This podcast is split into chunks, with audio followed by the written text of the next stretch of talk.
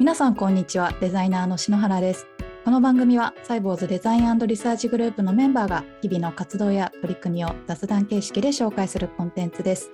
デザインリサーチアクセシビリティを軸にサイボウズデザインリサーチグループの今をお届けしつつメンバーの人柄やチームの雰囲気をお伝えします。今回は前回の延長戦ということで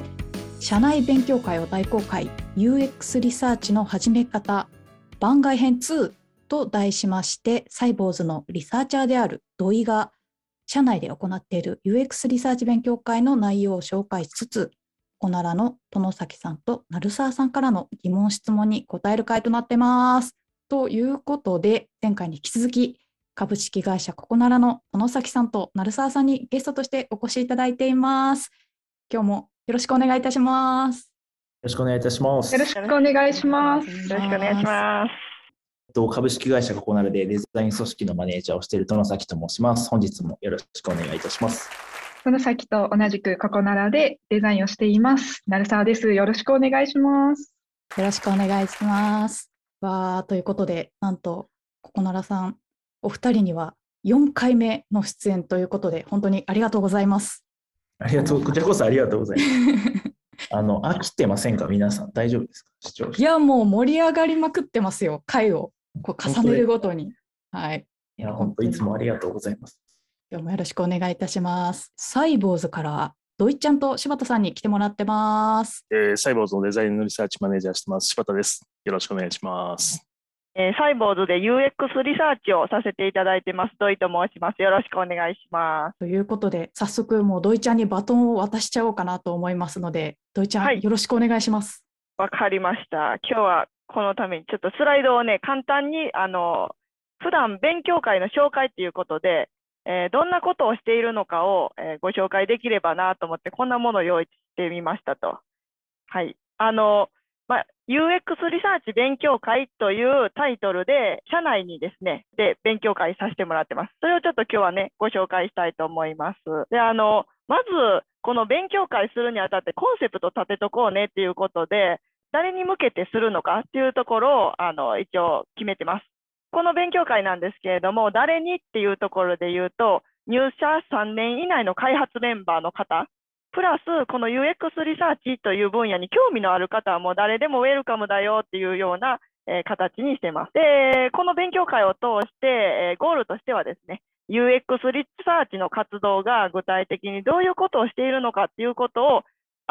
そんなことしてるのねっていうふうに言ってもらえることをゴールに進めてます。ややらせてもらってます。で、この、あの、なぜ入社3年以内って3年って何なんていうことなんですけれども、あの、過去のプロジェクト、そのサイボーズでリサーチプロジェクト、あの、何個もやってるんですけれども、意外にそれを知らない社員さんも多いというところで、せっかくサイボーズでこんだけちゃんと UX リサーチやってるんだから、そこのこう文化といいますか、ノウハウをちゃんと共有しようよっていうことで、あのこう入社間もない方をターゲットに、え、勉強会させてもらってます。私の勉強会の特徴なんですけど、大きくちょっと3つ挙げさせていただきました。で、1つ目が、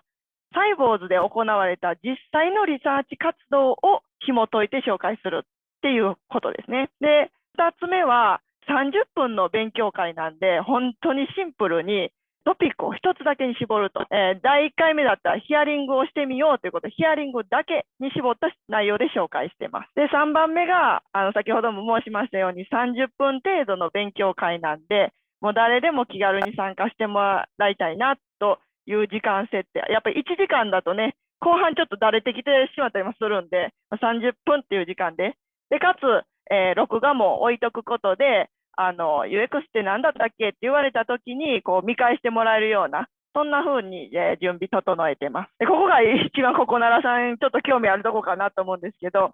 勉強会のテーマが、えー、直近で言うと6回まで決まってますと。まあ、リスナーの方もね、分かりやすくちょっとあの紹介していくと、第1回目の、えー、勉強会のテーマは、まずはヒアリングしてみようというタイトルでやりました。で、第2回目は、ユーザビリティテストって何テストするのというタイトルで。で、第3回は、ジャーニーマップって知ってはるというタイトルで。で、えー、第4回から、これがまだ実施してないところになってくるんですけども、海外リサーチも怖くないっていうタイトルでやり、やる予定です。で、第5回目の勉強会は、会社を知る、それがサイトビジットだというテーマで、で、えー、最後の第6回が、オンライン UT の世界へようこそと、こういうタイトルでやらせてもらってます。以上がですね、えー、サイボーズでやってる勉強会なんですけど、ここでなんかこう、気になることとか、質問とかあったりしますか？どういうところに興味あらはりました？ありがとうございます。いや、いろいろ興味あるところはあるんですけど、ちょっと僕聞き逃しちゃったかもしれないんですけど、あの参加される方のその UX とかデザインへの理解度のレベルって、なんかどのくらいのものなんですか？あ本当に人それぞれですね。えーと、うん、実際にユーザーリサーチされているメンバーも、どういう内容をしゃべるんだろうっていうので参加してくださってる人もいらっしゃいますし、で、えーと、実際にデザイナーの方で、自分もユーザーテストを普段してるんだけど、改めて聞きたいという方。で、本当に、うん、えー、カスタマーサポートとか、あの、お客様の問い合わせ対応の方で、なんかこう、リサーチっていうのを、まず、なんか言葉は知ってるけど、何だろうっていう、本当に、あの、初期の方とかも本当に幅広い方が参加してもらってますね。うんなるほど。じゃあ、初心者から割と中級者ぐらいまで参加できるみたいな感じなんですか、イメージは？そうですね。でもまあ、どちらかというと、我々的には、あの、初心者の方、メインでやってます。うん、あの、僕い、いくつか僕喋っちゃっていいですか？はい、大丈夫です。はい。あの、勉強会の開催頻度とか、なんかタイミングみたいなのがちょっとあったら教えていただきたいなと思ってまして。はい、開催頻度はですね、月に1回です。でなぜ、なぜ1回、月に1回かというと、それは私がですね、あの準備するのにそれくらい必要だったからっていう感じです。いや勉強会の準備大変ですもんね。そうですね。とあと、自分がまだ、あの、まだまだちょっと就業時間がそんなに多く取れないあの環境ですので、それでちょっとね、1ヶ月に1回っていう形にはしてます。なるほど。はい。ありがとうございます。最後になんですけど、なんか勉強会って割とその、あの、聞き戦というか、その聞くだけになっちゃうと結構だれる傾向も、なんか僕らの過去としてちょっとあるなっていうふうに思ってまして、うん、なんかそこら辺その勉強会へのモチベーションとか満足度とかをもし高める工夫みたいなのがあったら、ちょっとぜひ教えていただきたいなっていうふうに思ってます。あはい、ありがとうございます。あのワークショップ形式にしてない理由としては、あのやはり、まあ、自分がまだ就業の時間就、就労時間の関係で、この形で、えー、行うのが最善だったっていうのが背景にあります。で、えー、で皆さんの参加者の人数だとか、参加される方の雰囲気を見て、後々ワークショップをちょっと挟んでみたりとか、なんかそういう形の変化はあの今後どんどん変えていってもいいかな。まずは、まずは一発目30分でも CM 感覚で見てもらおうっていうのが、あの今のフェーズですね。なるほど。結構、柴田さん、あれですよね、サイボーズの勉強会で、あの集中してセミナーで講師読んでやられたときは、もうちょっと頻繁な頻度でやられてましたね。そうですね、5、6年前は週1回、2時間ワークショップって感じですね。うん、で、連続4回だったかな。うん。それ多いですよね、多分他の会社と比較すると、勉強会の頻度として。うん、そうですね。まあ、特にあの集中して、リサーチやりますっていう宣言も、の意味も込めたので。なるほど、なるほど。今回はね、今回は本当に気軽に参加の方がコンセプトに合ってるので、月1で30分っていうのはちょうどいいかなと。で、あれですよ、満足度を高める工夫は、いかに土井ちゃんが面白く、面白おかしくやるか。芸人土井が。なるほど。あと途中なれない掛け合いが、あの、良かったよね。あそうですね。あの私がまあまあ概要概要というか説明しながら、えー、その30分の講座で2箇所柴田さんにこの当時どうでしたかってやっぱり当事者の方のお話が一番リアルなんでそこで柴田さんが、いや当時はこうでしたよみたいな感じの意見をあの頂戴すると。なるほど。それで聞いてる方が当時いらっしゃった方だったらそうだよそうだよ当時そうだったんだよみたいなあのスタンスで聞いていただけますしなんかあの知らない方は、へえ、そんなんだったんだっていう感じで、やっぱり社員の身近な人の話なんで、全部が。教科書を言ってるわけじゃないんで、はい、ああと実況スレッドっていう、あの勉強会中に参加しているメンバーが自由に書き込める、まあ、チャットみたいなところがありましてそこで随時質問を受け付けるみたいな形でどっちやってますよね。で、ね、質問があったらもうそのリアルタイムでその質問に答えるみたいな形にしてなるべく参加している方もこう一体となって勉強会を進めるような工夫とかもドイちゃんされてますよね。この前もあのジャーニーマップの会をしてたんですけどもう直前でやっぱりジャーニーマップとユーザーストーリーマッピングとどう違うんですかみたいなことがあって、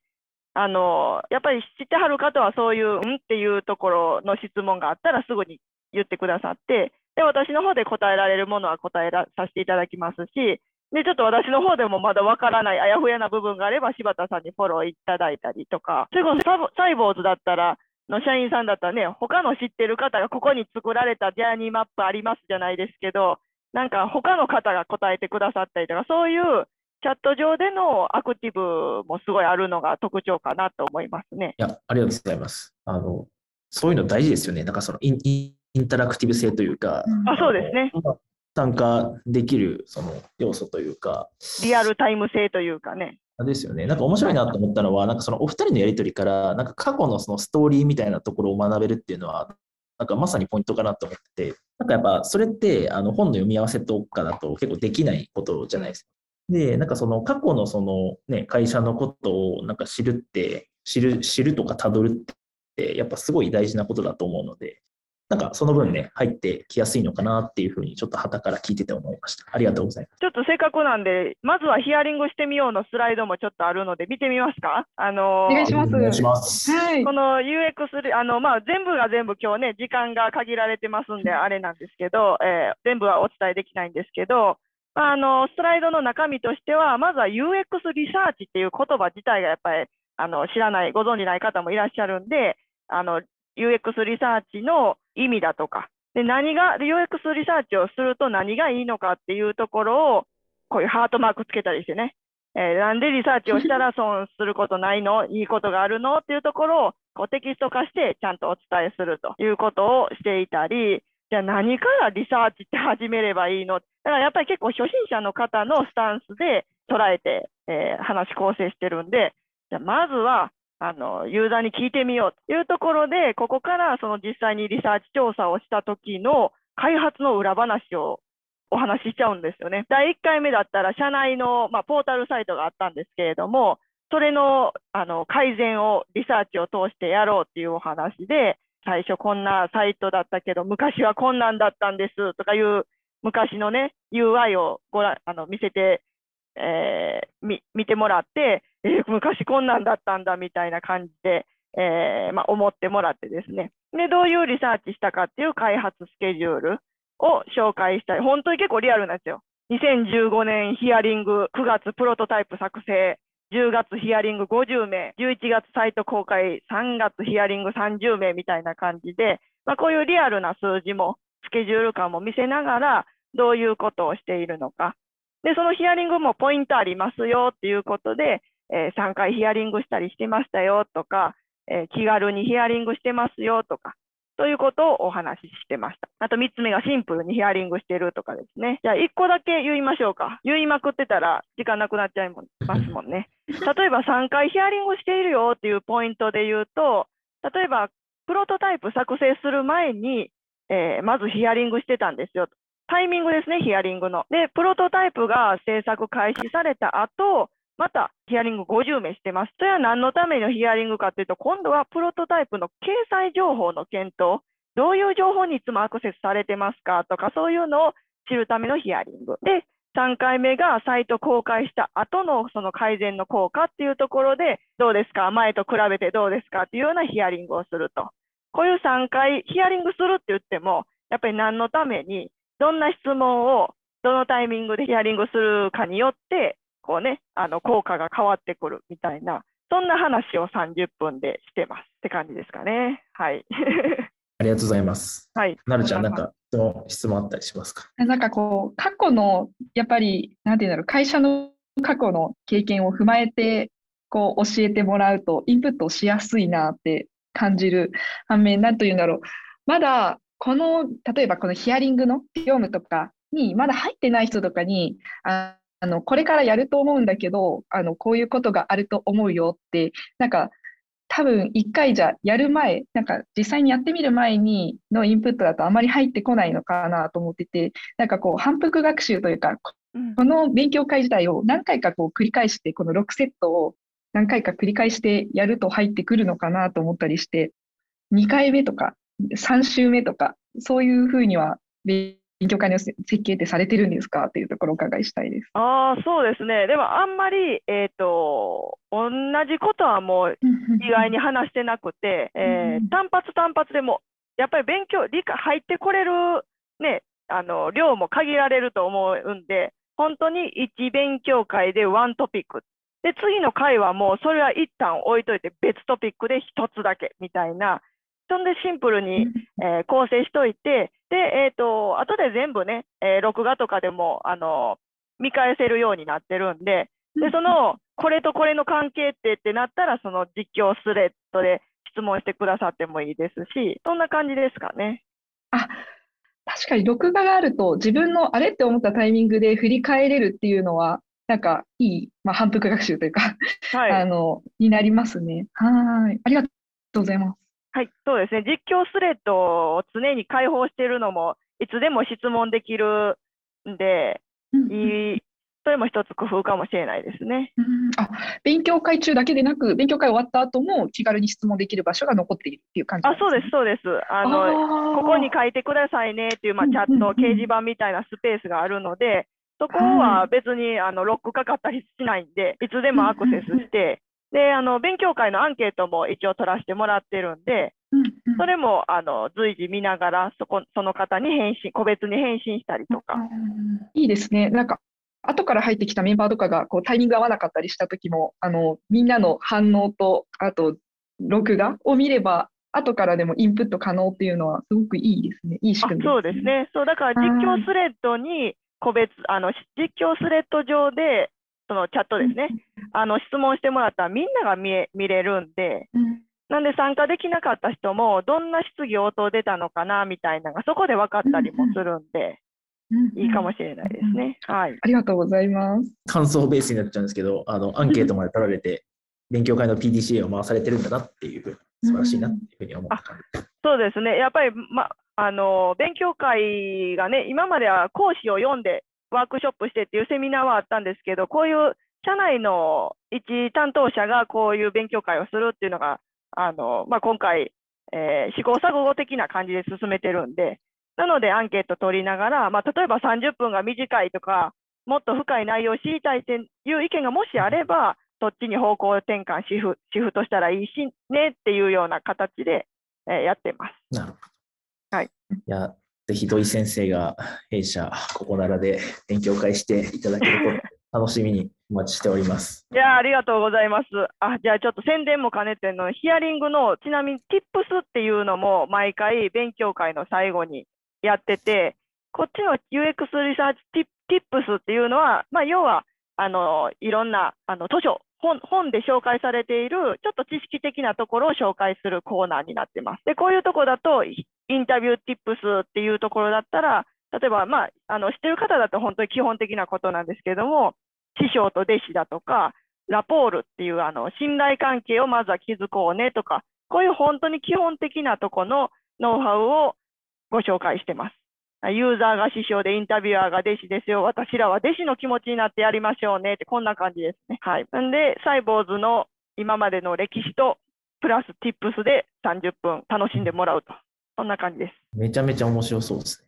本当ですか、なんか僕らの場合、歴史だと、なんかちょっと、あの、なんだろう、連動しづらいかもしれないですけど、なんかチップスとかだと、なんかめちゃめちゃ、僕自身は聞きたいなって今見てて思いました。うん、ラポールとかって、あの、割と営業の単語だったりもなんかしたりするのかなと思ってるんで。ああ、なるほど、なるほど。あの、信頼関係いかに築くかっていうふうな、あの、コミュニケーションとかそういう話ですよね。結構この辺のラポールは本当に一番反応が良かって、なんかこう、やっぱりヒアリング終了後に本音は出るっていう3つ目にコメントあのポイントはあるんですけど、結構皆さんもえそれこそ営業でお話聞いてるときに、最後ありがとうございましたって言った後に、いや、これさ、みたいな、そのこと、いや、これさって言わせたらあの大成功ですって言って笑ってたんですけど、こういう身近なあのところでも使えるものもあるので、それであのいろんな方、ウェルカムっていうふうに言ってます。ああ、なるほどね。はい、本音をいかに聞き出すかっていう。そうです、そうです。はい。ありがとうございます。はい、そろそろお別れの時間がやってきました。どうですかね、ここならさんでも役に立つというか活用できそうな情報を提供することできましたでしょうか？いやあのぜひ続きが知りたいなって思いました。お めっちゃ嬉しいことありがとうございます。To be continue ですね。ありがとうございますえー、今回は社内勉強会を大公開 UX リサーチの始め方番外編2ということでゲストに株式会社ココナラの殿崎さん、鳴沢さんをお迎えしてお届けしました。ありがとうございました。ありがとうございました。ありがとうございました。文字起こしのテキストは後日ノートにアップする予定です。ぜひ音声と一緒にお楽しみください。そしてサイボウズデザインポッドキャストでは皆様からのお便りをお待ちしています。お便りフォームのリンクがポッドキャストの説明欄ノートの文字起こし記事にありますのでそこからお送りください。またはツイッターでハッシュタグサイボウズデザインポッドキャストをつけてつぶやいていただいても OK です。ハッシュタグのスペルは CYBOZU DESIGN PODCAST になります。番組の感想メンバーへの質問リクエストお待ちしています。それではまた。さようなら。ありがとうございました。